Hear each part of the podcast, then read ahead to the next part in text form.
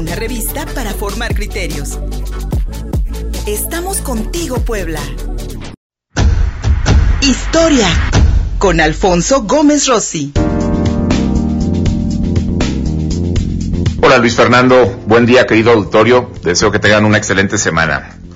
En un día como hoy, pero de 1898, Estados Unidos adquirió la isla de Guam a través de una batalla que no fue sangrienta, realmente fue solamente transferir el poder de España a Estados Unidos.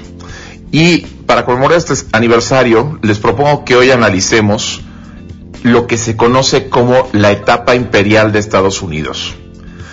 Ahora, esto es muy interesante para nosotros como latinoamericanos.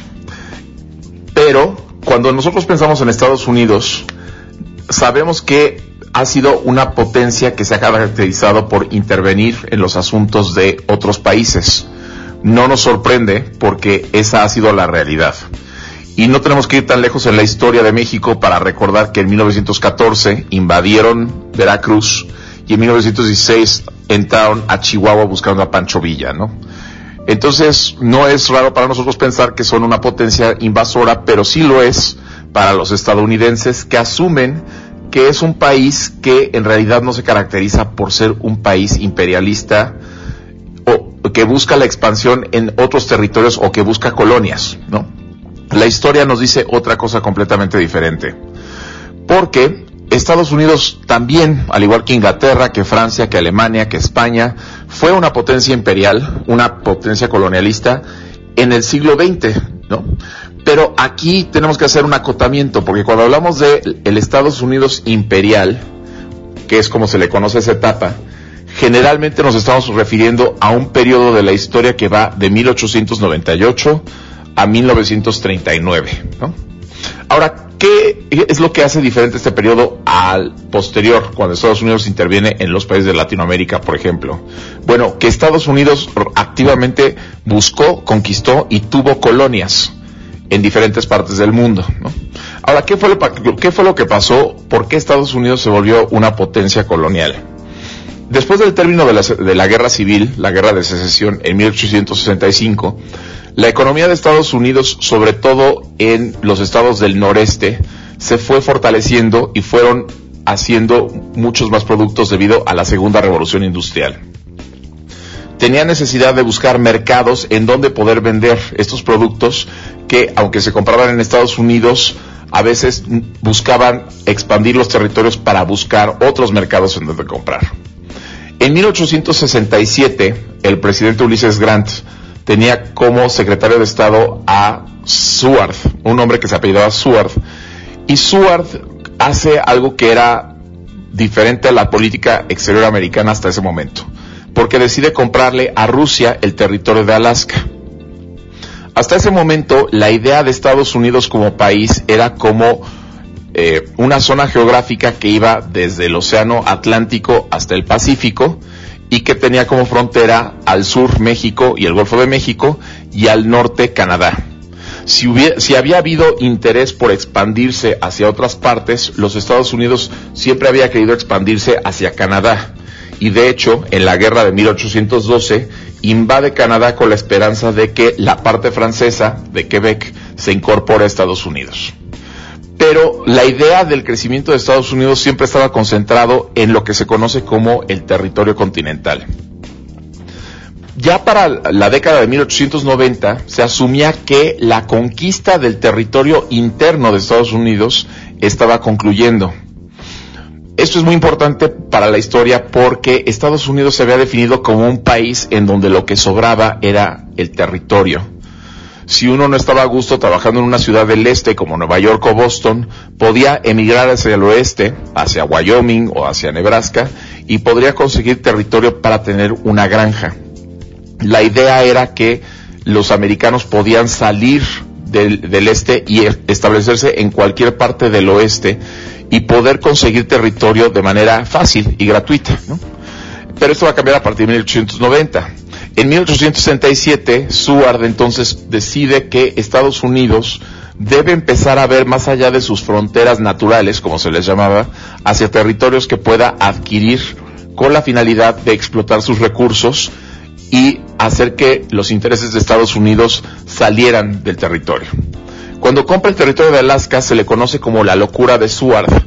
Y la locura de Seward es precisamente que se asumía que había comprado un territorio que estaba lleno de témpanos de hielo y que realmente había sido una pérdida de dinero. Pero también se darán cuenta unas décadas después cuando descubren oro que es un territorio muy valioso. Pero esa es la primera vez que Estados Unidos compra o adquiere un territorio fuera de su territorio. Más bien un territorio que no colinda con sus fronteras. Y esto plantea un problema para Estados Unidos, porque la teoría era que Estados Unidos solamente podía ser constituida por estados y territorios.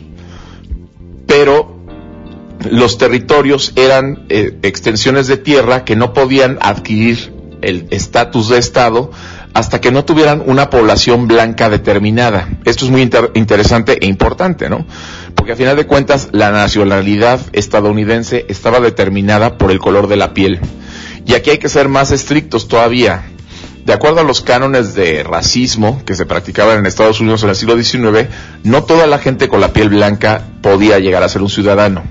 Tenemos el caso, por ejemplo, de los italianos. Los italianos que venían de Nápoles, de la región de Lacio y de Sicilia, generalmente no eran considerados blancos, aunque eran de Italia, y se consideraba que eran de origen africano, porque en diversos, eh, eh, diversos momentos de la historia de Italia habían sido conquistados por los moros. Entonces, el ser blanco en Estados Unidos o el ser un ciudadano implicaba generalmente ser una persona de origen germano, de origen inglés, eh, holandés, escandinavo, que tuviera una religión protestante. Cuando, se, cuando un territorio que, eh, que se ocupaba llegaba a tener el porcentaje correcto de personas blancas, era el momento en el que el territorio dejaba de ser tal y se convertía en un estado y podía tener representación dentro del gobierno de Estados Unidos. La compra de Alaska rompe un poco este paradigma porque la idea siempre había sido que a medida que se, expandía hacia el oeste, los territorios iban a adquirir colonos que eventualmente poblarían esa región y entonces podrían convertirse en estados.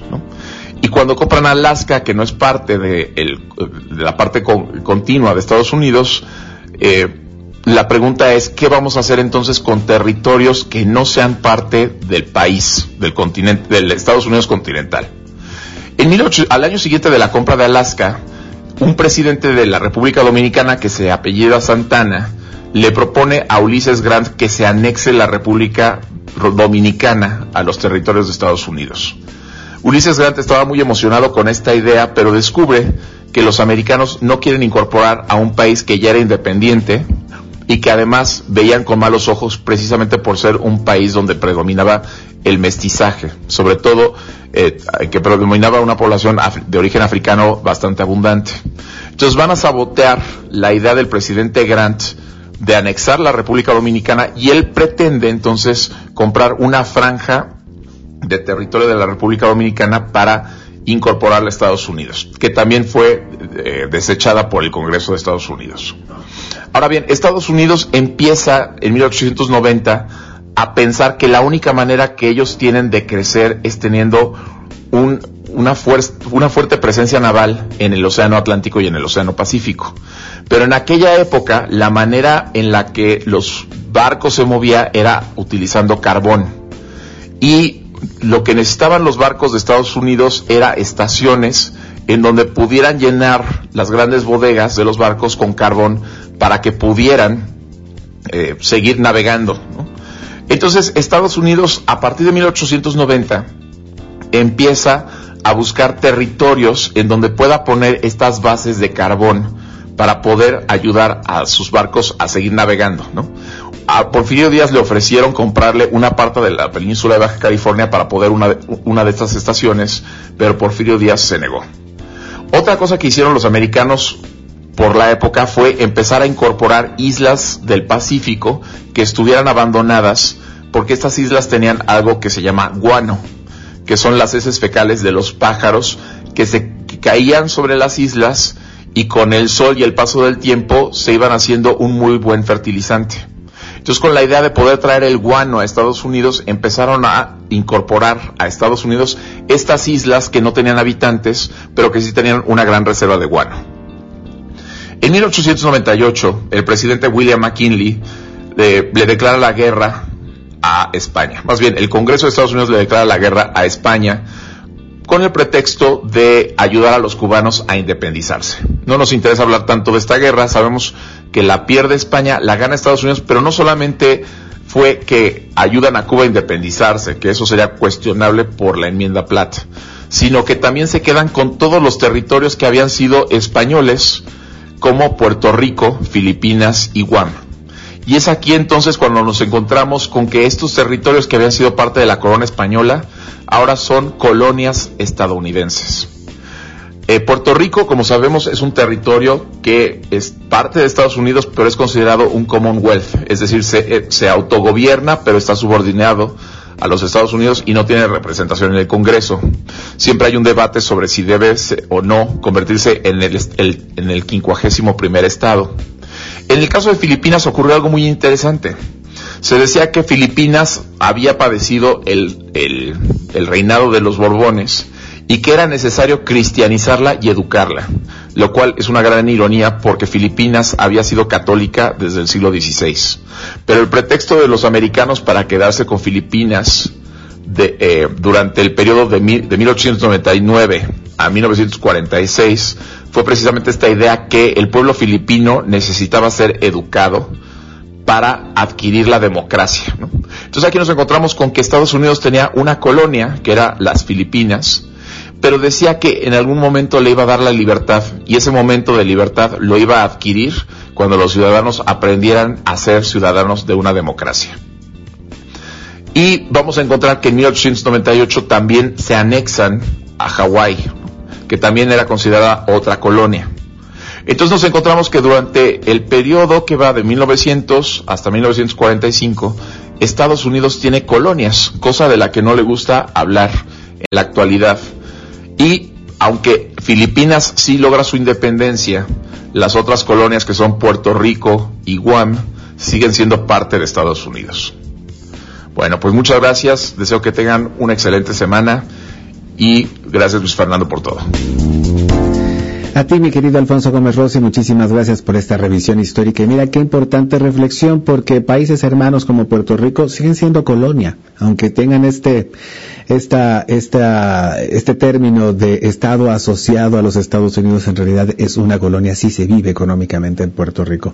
Interesante reflexión, mi querido Alfonso Gómez Rossi. Vamos a la pausa, seguimos contigo, Puebla, después de estos mensajes.